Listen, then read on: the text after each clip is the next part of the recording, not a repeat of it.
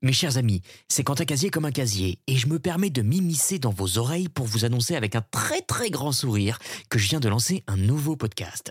Alors si vous aimez les nouvelles histoires extraordinaires, je pense que vous allez adorer Fable. Fable, c'est le podcast qui explore les récits qui nous habitent depuis la nuit des temps. L'histoire d'Athéna, de Loki, de la reine Guenièvre, de Zeus, de Tristan, Iseut, d'Anubis et d'Odin. Bref, on va pas se mentir, on va se raconter beaucoup d'histoires. Je vous invite à venir écouter Fable sur votre plateforme d'écoute favorite, Spotify, Deezer, Apple Podcasts ou que sais-je, simplement en tapant Fable dans la barre de recherche, après ou avant cet épisode, c'est vous qui voyez. On se retrouve vite, j'espère. Bonne écoute.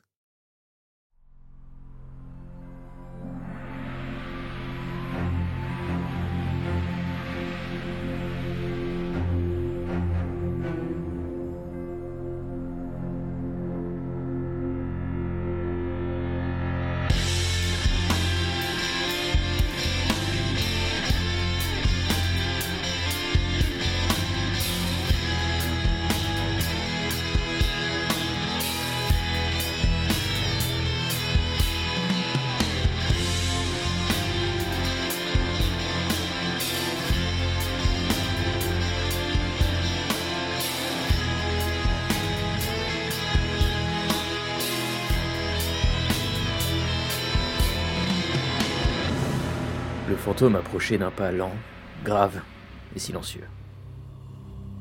Quand il fut arrivé près de Scrooge, celui-ci fléchit le genou car cet esprit semblait répandre autour de lui, dans l'air qu'il traversait, une terreur sombre et mystérieuse.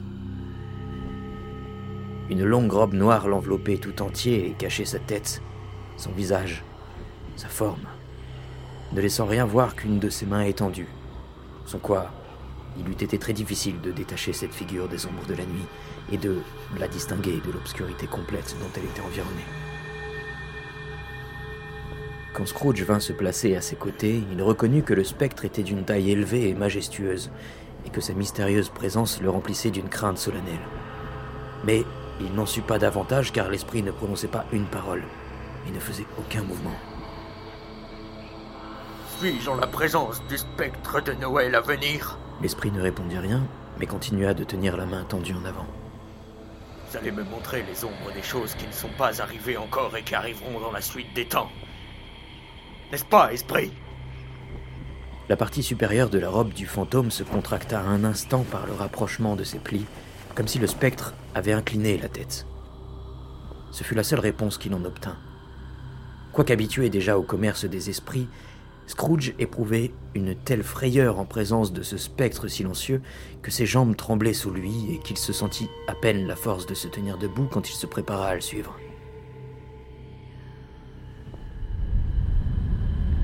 L'esprit s'arrêta un moment, comme s'il eût remarqué son trouble et qu'il eût voulu lui donner le temps de s'en remettre.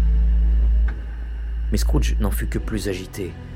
Un frisson de terreur vague parcourait tous ses membres quand il venait à songer que, derrière ce sombre linceul, des yeux de fantôme étaient attentivement fixés sur lui et que, malgré tous ses efforts, il ne pouvait voir qu'une main de spectre et une grande masse noirâtre. Esprit de l'avenir, je vous redoute plus qu'aucun des spectres que j'ai encore vus, mais parce que je sais que vous vous proposez mon bien et parce que j'espère vivre de manière à être un tout autre homme que je n'étais, je suis prêt à vous accompagner avec un cœur reconnaissant. « Ne me parlerez-vous pas ?» Point de réponse. La main seule était toujours tendue droit devant eux. « Guidez-moi. Guidez-moi. La nuit avance rapidement. C'est un temps précieux pour moi, je le sais. Esprit, guidez-moi » Le fantôme s'éloigna de la même manière qu'il était venu. Scrooge le suivit dans l'ombre de sa robe et il lui sembla que cette ombre la soulevait et l'emportait avec elle. On ne pourrait pas dire précisément qu'ils entrèrent dans la ville. Ce fut plutôt la ville qui sembla surgir autour d'eux et les entourer de son propre mouvement. Toutefois, ils étaient au cœur même de la cité, à la bourse. Parmi les négociants qui allaient de ça et de là en toute hâte, faisant sonner l'argent dans leurs poches, se groupant pour causer affaire, regardant à leur montre et jouant d'un air pensif avec leurs grandes breloques, et cetera, et cetera. Comme Scrooge les avait vus si souvent.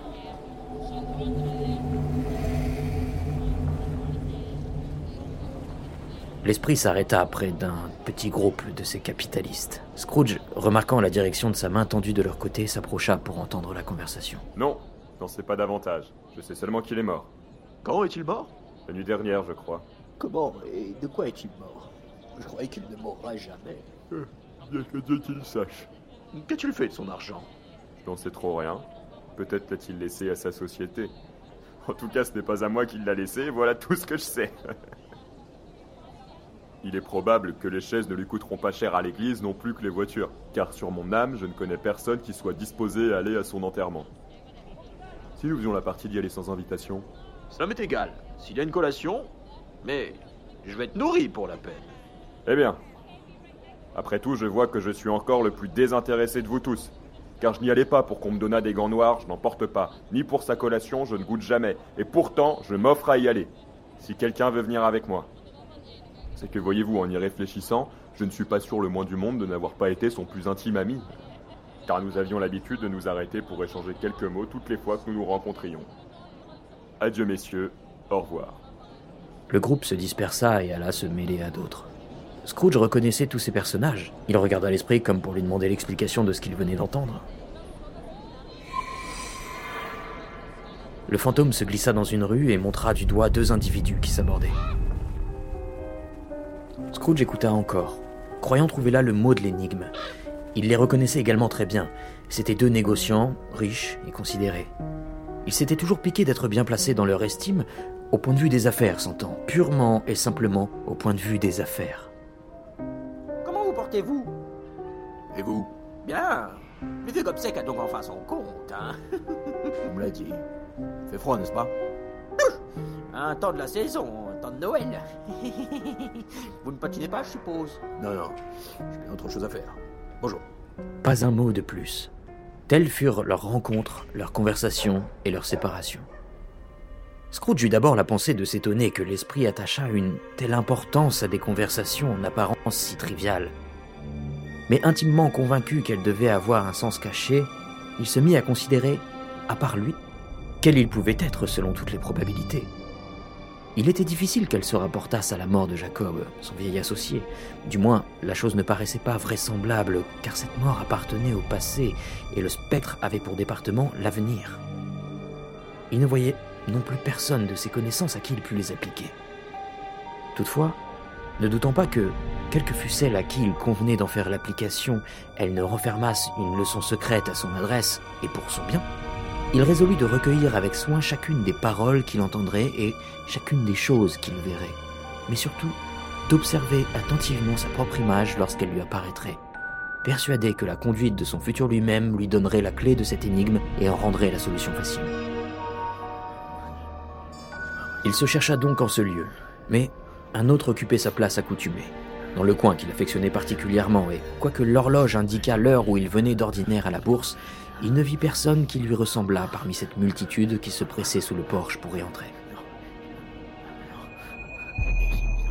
Cela le surprit peu, néanmoins, car depuis ses premières visions, il avait médité dans son esprit un changement de vie. Il pensait, il espérait que son absence était une preuve qu'il avait mis ses nouvelles résolutions en pratique. Le fantôme se tenait à ses côtés, immobile, sombre, toujours le bras tendu. Quand Scrooge sortit de sa rêverie, il s'imagina au mouvement de la main et d'après la position du spectre vis-à-vis de lui, que ses yeux invisibles le regardaient fixement. Cette pensée le fit frissonner de la tête aux pieds.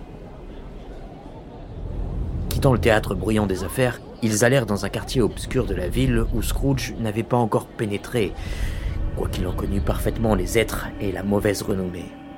Les rues étaient sales et étroites, les boutiques et les maisons misérables, les habitants à demi nus, ivres, mal chaussés, hideux. Des allées et des passages sombres, comme autant d'égouts, vomissaient leurs odeurs repoussantes, leurs immondices et leurs ignobles habitants dans ce labyrinthe de rues. Tout le quartier respirait le crime, l'ordure, la misère.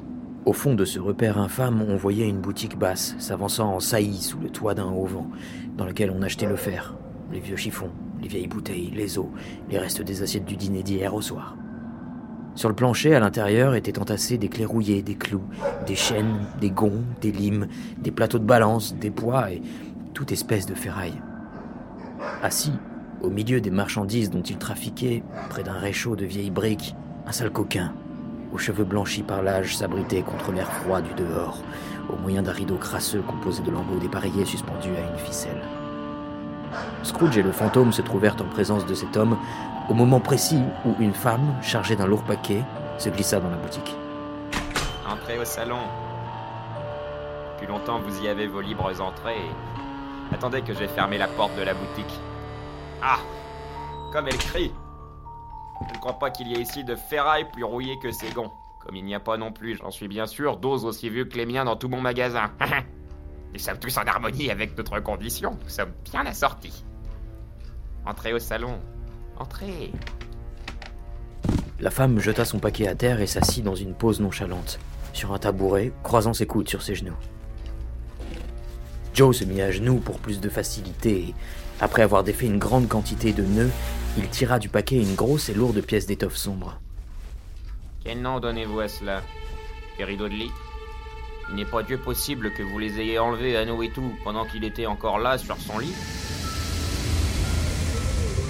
Scrooge écoutait ce dialogue avec horreur.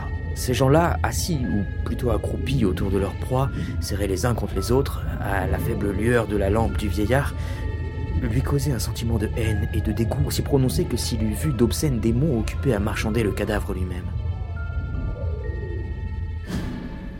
Esprit, je, je, je comprends, je comprends.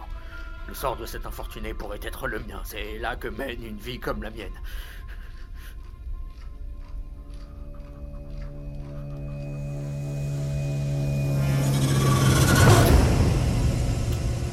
Qu'est-ce que je vois ? Il recula de terreur car la scène avait changé et il touchait presque un lit, un lit nu, sans rideau, sur lequel, recouvert d'un drap déchiré, reposait quelque chose dont le silence même révélait la nature en un terrible langage. La chambre était très sombre, trop sombre pour qu'on pût remarquer avec exactitude ce qui s'y trouvait, bien que Scrooge, obéissant à une impulsion secrète, promena ses regards curieux, inquiet de savoir ce que c'était que cette chambre. Une pâle lumière venant du dehors tombait directement sur le lit où gisait le cadavre de cet homme dépouillé, volé, abandonné de tout le monde, auprès duquel personne ne pleurait, personne ne veillait. Scrooge jeta les yeux sur le fantôme dont la main fatale lui montrait la tête du mort. Le linceul avait été jeté avec tant de négligence qu'il aurait suffi du plus léger mouvement de son doigt pour mettre à nu ce visage. Scrooge y songea. Il voyait combien c'était facile. Il éprouvait le désir de le faire. Mais il n'avait pas plus la force d'écarter ce voile que de renvoyer le spectre qui se tenait debout à ses côtés. Oh, froide, froide, affreuse, épouvantable mort. Tu peux dresser ici ton autel et l'entourer de toutes les terreurs dont tu disposes, car tu es bien là dans ton domaine. Mais quand c'est une tête aimée, respectée et honorée, tu ne peux faire servir un seul de ses cheveux à tes terribles desseins, ni rendre aux dieux un de ses traits. Ce n'est pas qu'alors la main ne devienne pesante aussi et ne retombe si je l'abandonne. Ce n'est pas que le cœur et le pouls ne soient silencieux, mais cette main, elle fut autrefois ouverte et généreuse, loyale. Ce cœur fut brave, chaud, honnête et tendre. C'était un vrai cœur d'homme qui battait là dans sa poitrine. Frappe, frappe, mort impitoyable. Tes coups sont vains, tu vas voir jaillir de sa blessure ses bonnes actions, l'honneur de sa vie éphémère, la semence de sa vie immortelle. Aucune voix ne prononça ces paroles aux oreilles de Scrooge. Il les entendit cependant lorsqu'il regarda le lit. Si cet homme pouvait revivre, que dirait-il à présent de ses pensées d'autrefois ? L'avarice, la dureté de cœur, l'âpreté au gain, ces pensées-là, vraiment, l'ont conduit à une belle fin. Il est là, gisant dans cette maison déserte et sombre, où il n'y a ni homme, ni femme, ni enfant qui puisse dire « Il fut bon pour moi dans telle ou telle circonstance, et je serai bon pour lui à mon tour, en souvenir d'une parole bienveillante. »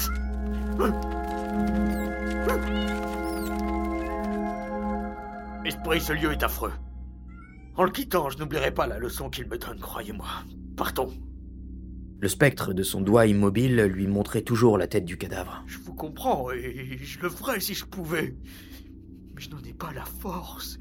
Esprit, je n'en ai pas la force. Le fantôme parut encore le regarder avec une attention plus marquée. Il y a quelqu'un dans la ville qui ressent une émotion pénible par suite de la mort de cet homme. Montrez-moi cette personne, esprit, je vous en conjure. Le fantôme étendit un moment sa sombre robe devant lui comme une aile. Puis la repliant, lui fit voir une chambre éclairée par la lumière du jour où se trouvaient une mère et ses enfants. Elle attendait quelqu'un avec une impatience inquiète, car elle allait et venait dans sa chambre. Enfin, retentit à la porte le coup de marteau si longtemps attendu. C'était son mari, homme jeune encore, au visage abattu, flétri par le chagrin. On y voyait pourtant en ce moment une expression remarquable, une sorte de plaisir triste dont il avait honte et qu'il s'efforçait de réprimer. Quelle nouvelle ? Sont-elles bonnes ou mauvaises ? Mauvaises. Sommes-nous tout à fait ruinés ? Non, Caroline. Il y a encore de l'espoir. S'il se laisse toucher, après un tel miracle, on pourrait tout espérer sans doute. Il ne peut plus se laisser toucher. Il est mort. Pardon. Ce que cette femme à moitié ivre dont je vous ai parlé hier soir m'a dit, quand j'ai essayé de le voir pour obtenir de lui une semaine de délai, et ce que je regardais comme une défaite pour m'éviter, la pure vérité. Non seulement il était déjà fort malade, mais il était mourant. À qui sera transférée notre dette ? Je l'ignore. Mais avant ce temps, nous aurons la somme. Et lors même que nous ne serions pas prêts, ce serait jouer de malheur si nous trouvions dans son successeur un créancier aussi impitoyable. Nous pouvons dormir cette nuit plus tranquille, Caroline. Oui, malgré eux, leur cœur était débarrassé d'un poids bien lourd. Les visages des enfants groupés autour d'eux afin d'écouter une conversation qu'ils comprenaient si peu étaient plus ouverts et animés d'une joie plus vive. La mort de cet homme rendait un peu de bonheur à une famille. Esprit, faites-moi voir quelques scènes de tendresse étroitement liées avec l'idée de la mort. Sinon, cette chambre sombre que nous avons quittée tout à l'heure sera toujours présente à mon souvenir. Le fantôme le conduisit au travers de plusieurs rues qui lui étaient familières. À mesure qu'il marchait, Scrooge regardait de côté et d'autre dans l'espoir de retrouver son image, mais nulle part il ne pouvait la voir. Ils entrèrent dans la maison du pauvre Bob Cratchit, cette même maison que Scrooge avait visitée précédemment, et trouvèrent la mère et les enfants assis autour du feu. Ils étaient calmes, très calmes. Toute la famille était bien tranquille, assurément. Et il prit un enfant, et il le mit au milieu d'eux. Où Scrooge avait-il entendu ces paroles ? Il ne les avait pas rêvées. La mère posa son ouvrage sur la table et se couvrit le visage de ses mains. La couleur de cette étoffe me fait mal aux yeux. La couleur ?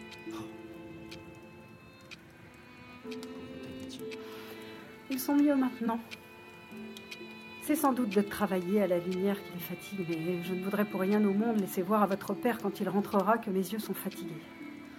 Il ne doit pas tarder, c'est bientôt l'heure. L'heure est passée.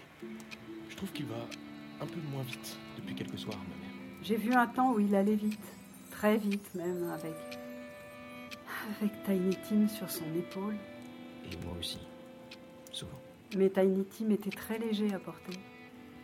Et puis son père l'aimait tant que c'était pas pour lui une peine.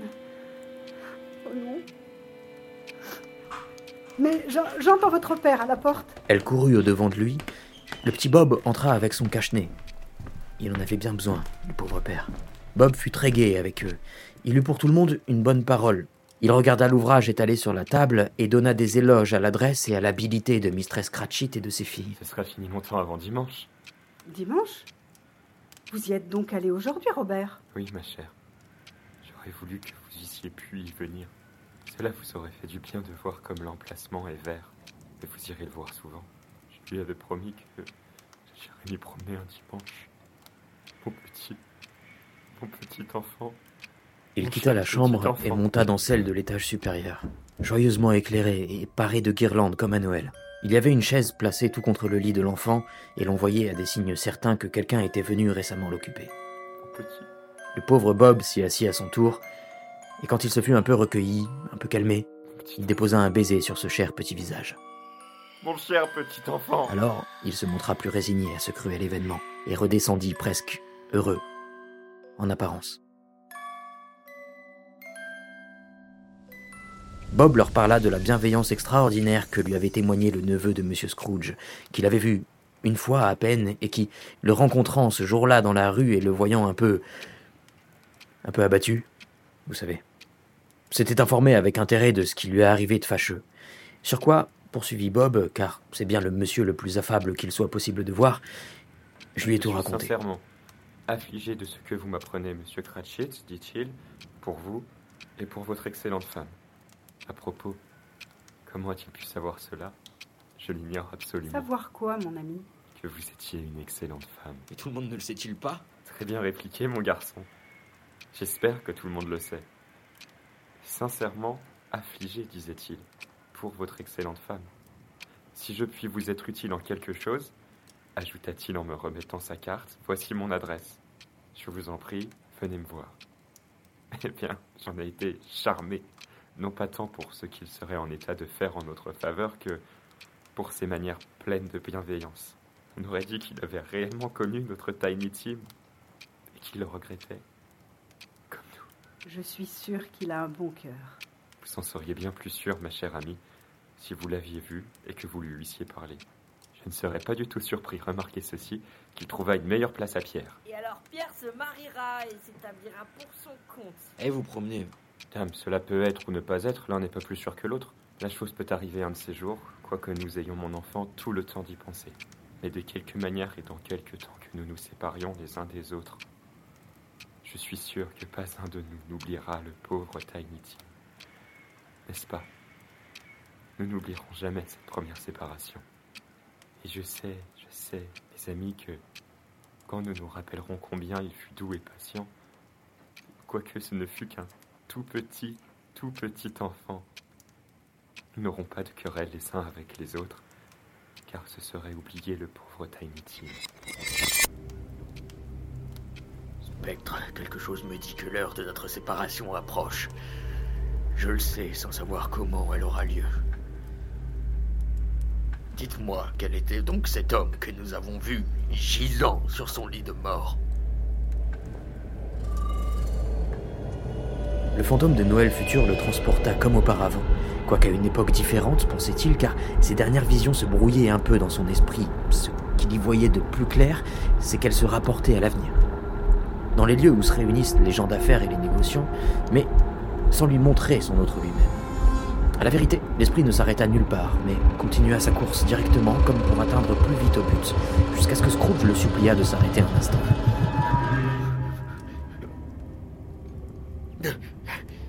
Cette cour que nous traversons si vite est depuis longtemps le lieu où j'ai établi le centre de mes occupations. Je reconnais la maison. Laissez-moi voir ce que je serai un jour. L'esprit s'arrêta, sa main désignait un autre point. Non, mais voici la maison, là-bas. Pourquoi me faites-vous signe d'aller plus loin ? L'inexorable doigt ne changeait pas de direction. Scrooge courut à la hâte vers la fenêtre de son comptoir et regarda dans l'intérieur. C'était encore un comptoir, mais non plus le sien. L'ameublement n'était pas le même. La personne assise dans le fauteuil n'était pas lui. Le fantôme faisait toujours le geste indicateur. Scrooge le rejoignit et, tout en se demandant pourquoi il ne se voyait pas là et ce qu'il pouvait être devenu, il suivit son guide jusqu'à une grille de fer. Avant d'entrer, il s'arrêta pour regarder autour de lui. Un cimetière. Ici, sans doute, gît sous quelques pieds de terre le malheureux dont il allait apprendre le nom. C'était un bien bel endroit, ma foi. Environné de longues murailles, de maisons voisines, envahies par le gazon et les herbes sauvages, plutôt la mort de la végétation que la vie, encombré du trop-plein des sépultures, engraissé jusqu'au dégoût. Ouais, le bel endroit. L'esprit, debout au milieu des tombeaux, en désigna un. Scrooge s'en approcha en tremblant. Le fantôme était toujours exactement le même, mais Scrooge crut reconnaître dans sa forme solennelle quelque augure nouveau dont il eut peur. « Fasse un pas de plus vers cette pierre que vous me montrez. Répondez à cette seule question. Tout ceci, est-ce l'image de ce qui doit être, ou seulement de ce qui peut être ?» L'esprit, pour toute réponse, abaissa sa main du côté de la tombe près de laquelle il se tenait. Scrooge se traîna vers le tombeau, tremblant de frayeur, et, suivant la direction du doigt, lut sur la pierre d'une sépulture abandonnée son propre nom. Ebenezer Scrooge.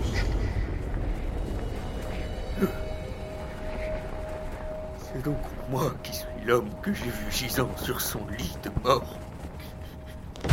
Le doigt du fantôme se dirigea non. alternativement de la tombe à lui et de lui à la tombe. Oh, non. Non. Le doigt était toujours Esprit. là. Écoutez-moi. Je ne suis plus l'homme que j'étais. Je, je ne serais plus l'homme que j'aurais été si je n'avais pas eu le bonheur de vous connaître. Pourquoi me montrez-vous toutes ces choses s'il n'y a plus aucun espoir pour moi ? Pour la première fois, la main parut faire un mouvement. Bon esprit, vous intercéderez pour moi, vous aurez pitié de moi. Assurez-moi que je puis encore changer ces images que vous m'avez montrées en changeant de vie. La main s'agita avec un geste bienveillant. J'honorerai Noël au fond de mon cœur. Et je m'efforcerai d'en conserver le culte toute l'année. Je vivrai dans le passé, le présent et l'avenir. Les trois esprits ne me quitteront plus car je ne veux pas oublier leurs leçons. Oh, oh. Dites-moi que je puis faire disparaître l'inscription de cette pierre. Dans son angoisse, il saisit la main du spectre. Elle voulut se dégager, mais il la retint par une puissante étreinte. Toutefois, l'esprit, plus fort encore cette fois, le repoussa, levant les mains dans une dernière prière afin d'obtenir du spectre qu'il changeât sa destinée. Scrooge aperçut une altération dans la robe à capuchon de l'esprit qui diminua de taille, s'affaissa sur lui-même et se transforma en colonne de lit.